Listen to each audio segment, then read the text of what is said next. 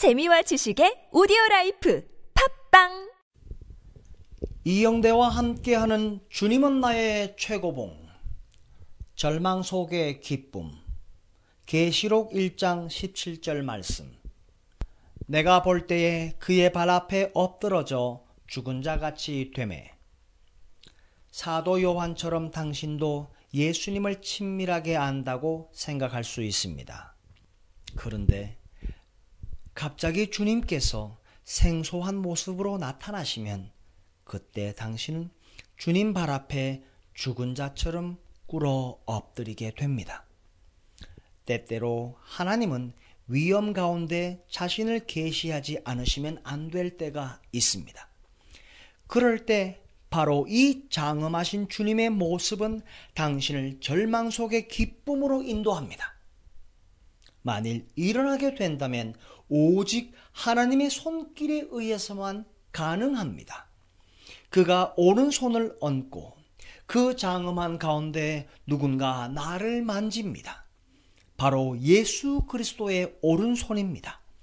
강요나 견책이나 혼을 내는 손이 아니라 영존하시는 아버지의 오른손입니다.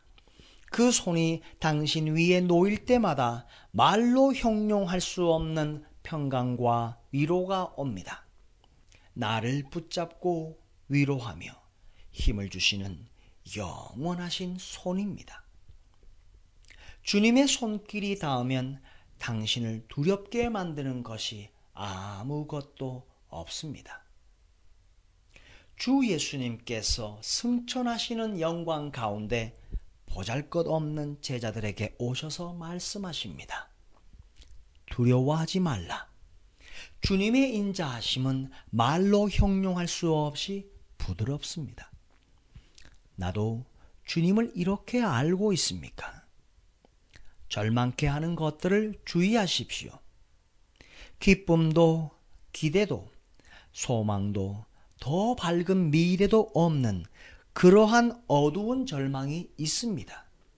그러나 절망 속에서의 기쁨은 내 육신에 선한 것이 거하지 아니하는 줄을 알 때 옵니다.